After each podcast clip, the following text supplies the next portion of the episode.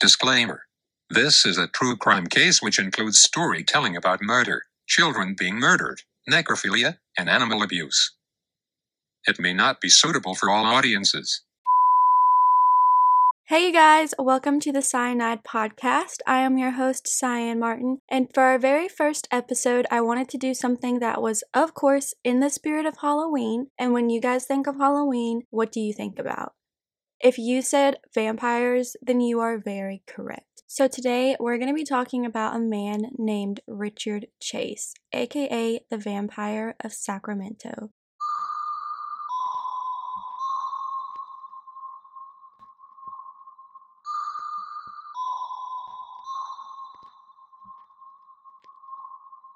Richard Trenton Chase was born on May 23, 1950, which is the day before my birthday, of course, different years. So this makes him a little Gemini as well. And he was born in Sacramento, California. And now, when it comes to his childhood and his parents, there's very little information about this out there. But what we do know is that his parents had a very strict household, and his father was very abusive towards him. And by the age of just 10 years old, Richard had exhibited characteristics that are a part of the McDonald triad, which, if you don't know what that is, it is a very widely accepted and taught theory that links cruelty to animals, obsession with fire setting, and persistent bedwetting to serial offenders. This theory hypothesizes that anyone who experiences any two of the three factors in their childhood are more likely to grow up with violent tendencies leading to serial offenses. And Richard displayed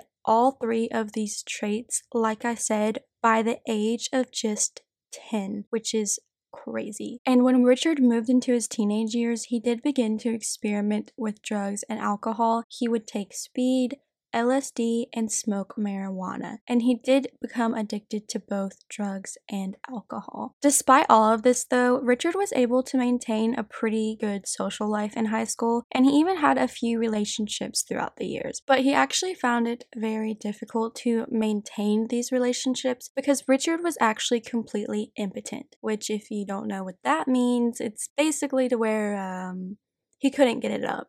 So, Richard, he does decide to go see a psychiatrist for his impotence, and his psychiatrist just said that it was most likely caused by suppressed rage. Like, okay, but how does that help him? But Richard did not like this answer at all, so he began to drown himself in medical books. He felt like if he could get better answers from these books, he could end up curing himself. And somehow, this man came to the conclusion that he could not get an erection because he didn't have enough blood in his body. Which I guess it doesn't seem that outlandish because, like, an erection does begin when blood flows to the.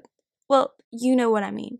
Anyways, this is when Richard becomes completely obsessed with blood. So, shortly after Richard graduates high school, he moves into an apartment with some of his friends. Yeah, I know, somehow he has friends. While living with them, his addiction to drugs and alcohol only got worse. Over time, Richard's relationships with his roommates also became very strained, and this is because he liked to walk around naked. And understandably, his roommates did not like this, but Richard just refused to stop doing it. So his roommates try to actually kick him out, but he refuses to leave. So instead, all of his roommates end up moving out of the apartment themselves. But now that Richard didn't have any roommates to split the rent with, he could no longer afford this apartment. So he does end up moving back in with his parents when he was 21 years old. And after this, y'all, Richard became very paranoid. He not only thought that he didn't have enough blood in his body, but he also thought that his heart would often just stop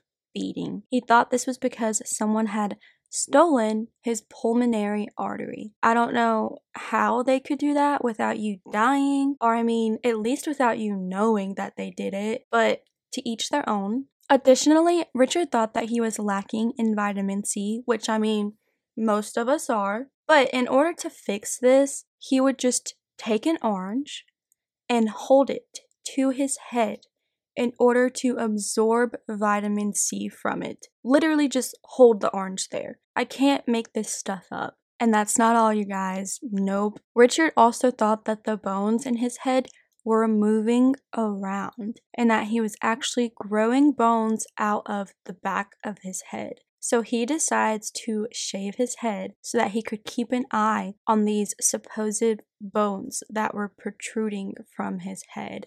And Richard did actually seek help from multiple medical professionals, but they would just diagnose him with hypochondria, which it's obvious that he does have hypochondria, but they did nothing to help him and would just send him away. Now, like I had mentioned previously, Richard was not only a hypochondriac, but he was also paranoid. And now that he had moved back in with his parents, he began to become paranoid of them and the other people around him. He actually believed that his own mother was poisoning him, so he stopped eating any of the food that his mom would make for him. Eventually, his father gets so tired of this that he buys an apartment for Richard and forces him to move out on his own. And of course, this didn't solve anything. But now that Richard was on his own and didn't have anyone there to control his actions, he actually began to believe that not only did he not have enough blood in his body, but that the blood he did have was turning into powder. So, in order to fix this, he would capture rabbits, kill them, drink their blood, and then eat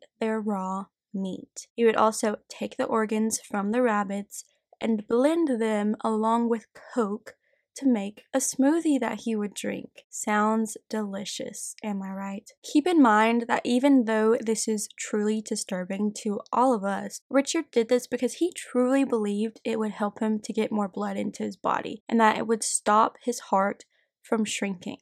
Yes, he also thought that his heart would shrink if he didn't do this. And Richard continued this behavior for two years. But then Richard got sick from doing this, of course, so his father took him to the hospital and they discovered that he had blood poisoning. How did he have blood poisoning? Well, this is actually because Richard had injected rabbit's blood into his veins. So, of course, when the medical staff hears this, they decide that he needs to get some help right away, and Richard is involuntarily sent to a psychiatric hospital in 1975 when he is only 25 years old. While at this psychiatric hospital, the staff of the hospital actually give him the nickname Dracula due to his obsession with blood. And somehow, while he was in care, Richard ends up capturing two birds from his window. He snaps their necks and he drinks their blood. He was then found with their blood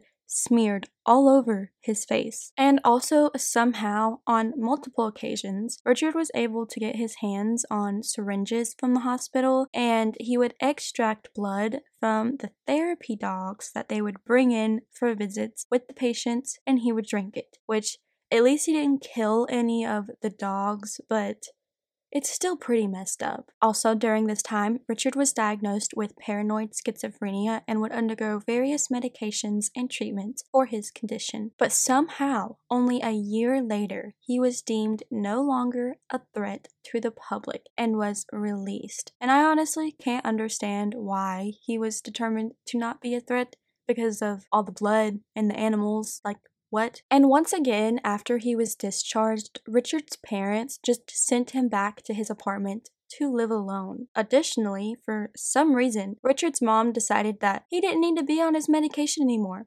So he stopped taking his medicine. At this point, he also stops taking care of himself completely. He wouldn't shower, brush his teeth, shave, and he also stopped eating, besides, you know, from the rabbits, so he ended up losing a lot of weight. And not only did his habit of killing rabbits continued, but it even escalated to him killing cats and dogs. He would steal pets from his neighbors and do to them like he had done with the rabbits. In one instance, he even called his neighbor to tell him that he had stolen his dog and all of the gruesome things that he had done to their dog as well. And get this, one time he even showed up to his mom's doorstep with a dead cat. He just threw the cat on the ground, ripped the cat open with his bare hands, smeared the cat's blood all over his face, and was just screaming during the whole thing. And his mom, she just stood there, watched the whole thing, and then when he was done, she just closed the door on him.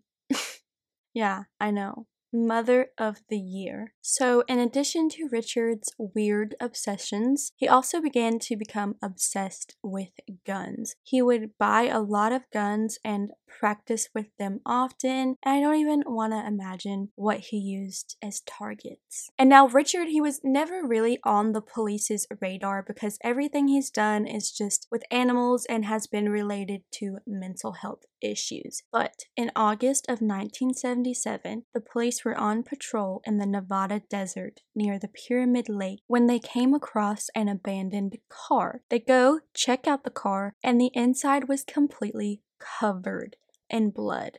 There were also men's clothing and two rifles in the car. And then there was a bucket. This bucket was full of blood and what police believe looked like a liver. So, of course, the police were like, what the fuck? So they take a look around the surrounding area and they see a figure moving near the lake. And this was none other than Richard Chase. Richard was naked, covered in blood, and just running around. The police go after him, but he tries to run away. Of course, they catch up to him, pin him down, and arrest him. They also take him into questioning, and it is found that this blood and the liver was actually from a cow that Richard had shot with his rifle. And because of this, Richard was just released. And after his release, Richard becomes obsessed with the Hillside Stranglers. At this time, they were really big in the news, and they actually didn't even know that there was two of them. They just thought that it was one. And another serial killer, Rodney Alcala, also known as the dating game killer, were really big at this time. So California, they were going through it in the 70s, you know, they just had a lot of crazy murderers running around. But Richard was particularly interested in the Hillside Strangler, so who knows, maybe this gave him a little bit of inspiration. So Richard's first attempted murder took place on December 27th of 19 1977. He was driving around Sacramento just looking into people's homes. This is when he came across Dorothy Polinsky in her kitchen. He actually stayed in his car for this and just fired his gun at her from inside his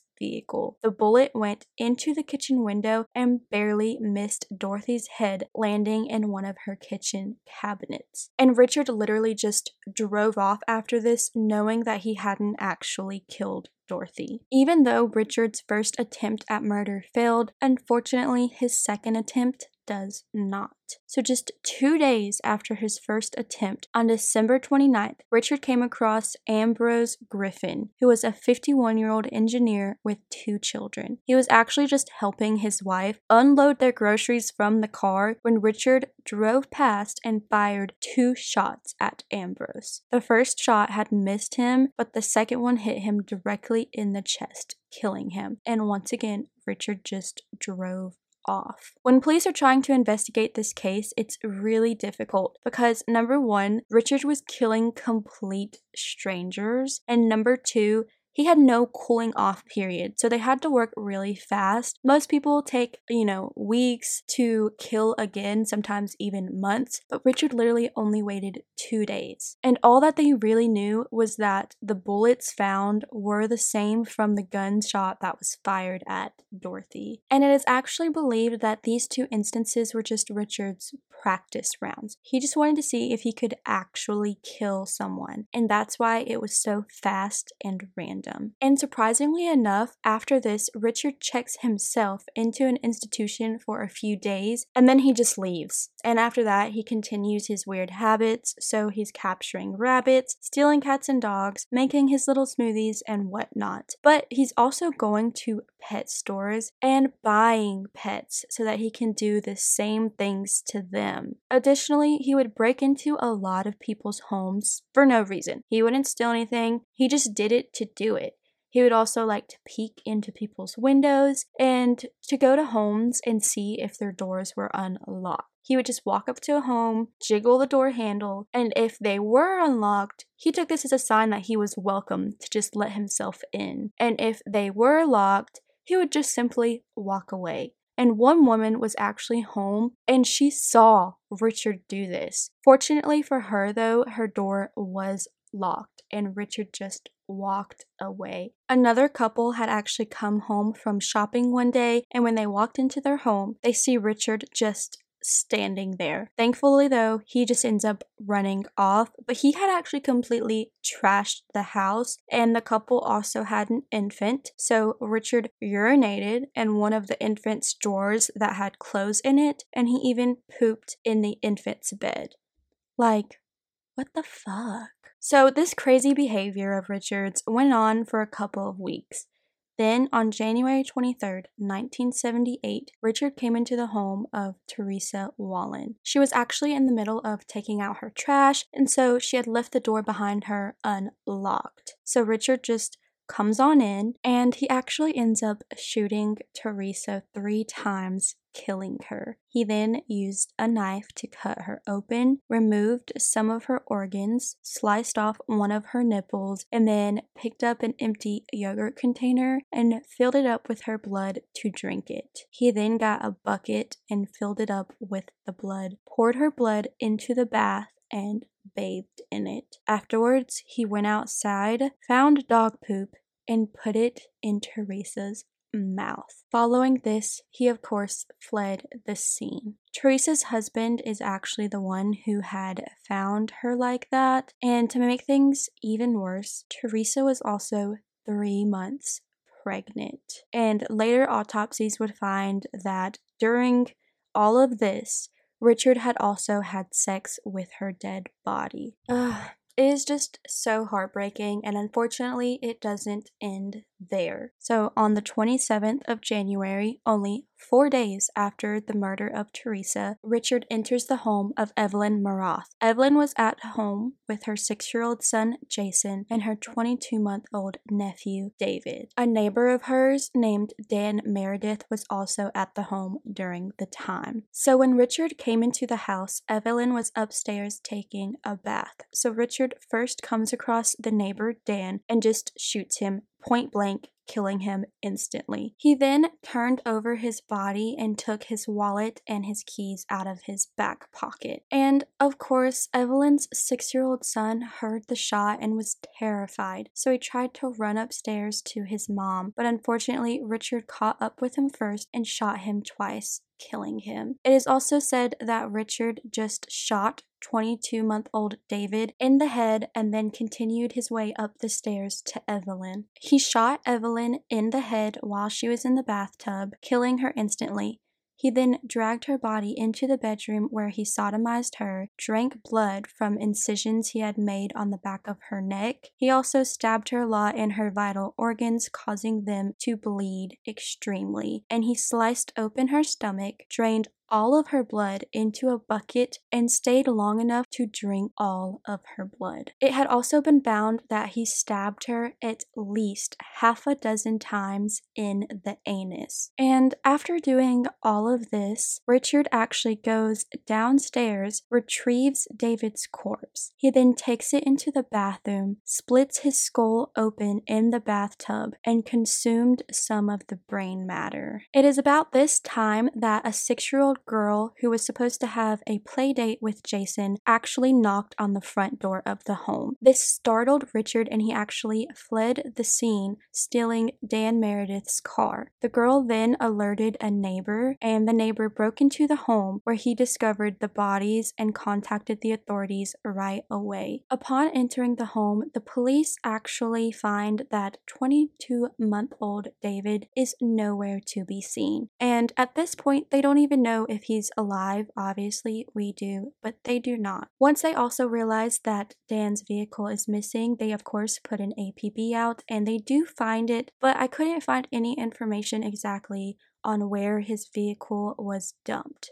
And upon further investigation of the home, the police are able to get perfect handprints and perfect imprints of the soles of the shoes in Evelyn's blood. An autopsy done on Evelyn's body would also find that she had an unusual amount of semen all over her. Now, this suggests that Richard did ejaculate on her body, and even though everything about this case is just truly disturbing and disgusting. It's just kind of worse to know that, like we talked about in the beginning, Richard was completely impotent. And it's just really freaking disgusting to learn that this is one of the only things out of everything in the world that was able to get him off. Continuing on with the case, like we had said, David was actually missing from the home. And this is because Richard took David's corpse home with him. I'm assuming because he was the youngest and smallest, it was just the easiest to take. And once he was home with David, he actually chopped off his penis and used it as a straw in order to suck the blood out of David's body. He then sliced the corpse open and consumed several internal organs and made smoothies out of others. He then disposed of the corpse at a nearby church in like a cardboard box. So, of course, this is a really huge case, and the police can't work on it alone. So they do bring in the FBI for help, and they actually come out with a profile of their suspect. And I just wanted to read this profile for you guys. It says, quote, white male aged 25 to 27, thin, undernourished appearance, single, living alone in a location within one mile of abandoned station wagon owned by one of the victims. Residents will be extremely unkempt, and evidence of the crimes will be found at the residence. Suspect will have a history of mental illness and use of drugs. Suspect will be an unemployed loner who does not associate with other males or females and will probably spend a great deal of time in his own residence. If he resides with anyone, it will be with his parents. However, this is unlikely. Suspect will have no prior military history, will be a high school or college dropout, probably suffers from one or more forms of paranoid psychosis. And if you're a huge true crime fan and you listen to these often, this is probably no surprise to you that somehow the FBI is able to create profiles that are pretty much spot on. So, the police and the FBI do release this profile to the public, as well as a sketch that they actually made based off of their profile as well. And just five days after the mass murder, and after hearing the FBI profile, Nancy Holden contacted the police saying that she actually went to school with a man who she believed fit this profile perfectly, and that man was Richard Chase. So the police ran a background check on Chase and they came across the fact that he had a 22 caliber semi-automatic pistol registered in his name. This is the same type of gun that was used at the crime scene. So, detectives and a team of police went to Chase's apartment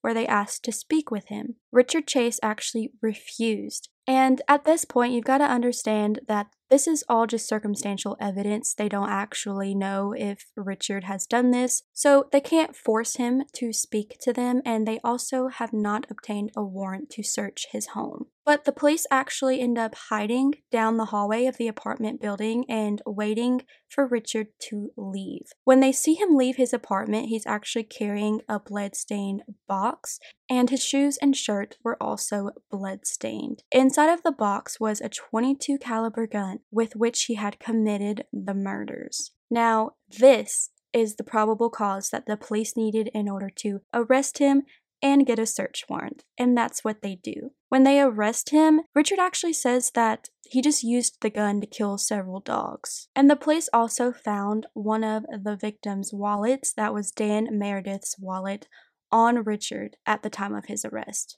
When a search is done of Richard's apartment, everything was covered in blood. I mean, the walls, the floors, his eating utensils, like everything in the kitchen was just completely covered in blood. They found multiple blenders in which he had never cleaned during this whole time, so there was like rotten animal parts in the bottom. They also found pet collars all over the place and several animal parts wrapped in tinfoil. Inside of the fridge, they also found several of Teresa and Evelyn's organs. And on his kitchen table, he had spread out numerous diagrams depicting various aspects of human biology. Additionally, once the handprints that were found in Evelyn's home came back, the DNA did match up to that of Richard's. And in 1979, Richard Chase stood trial on six counts of murder. The prosecution was reaching for the death penalty, and his defense tried to have him found guilty of second degree murder in order to avoid the death penalty and get a life sentence instead. And they built their case solely on the fact that Richard had a history of mental illness. They also argued that he didn't really plan his crimes and that this means they weren't premeditated. However, they determined that Richard was sane and he was fit to stand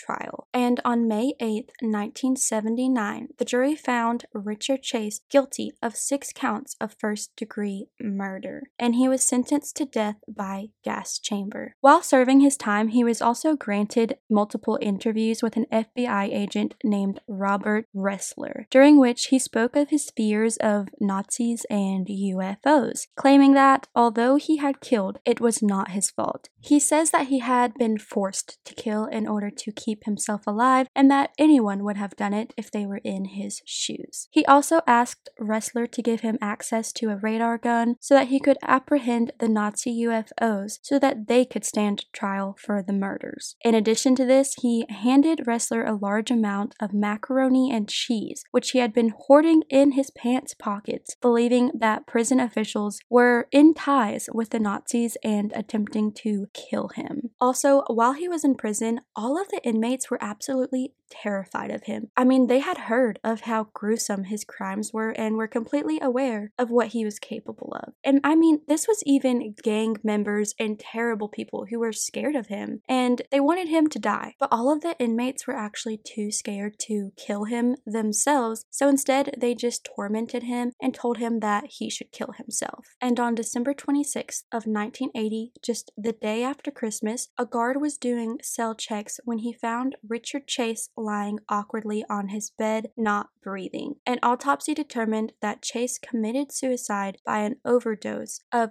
prison doctor prescribed antidepressants that he had been saving up for the last few weeks. And that is it for the case of Richard Trenton Chase aka the Vampire of Sacramento. Thank you guys so much for listening and coming along with me on this new podcasting journey. I hope that you do like the podcast and don't forget to subscribe so that you guys know when we upload, which will be every single Thursday at 1 p.m. Eastern Standard Time. I know today it is Sunday, but hey, it's Halloween. I wanted to post my first episode, but from now on it will be every single Thursday. So stick around for more cases. And if you're actually listening to this on Halloween, I hope that you guys have a great Halloween. If you're listening to it after, I hope that you had a great Halloween, if you even celebrate Halloween. And finally, that is all from me, you guys. Please, please stay smart and stay safe, my friends. Bye!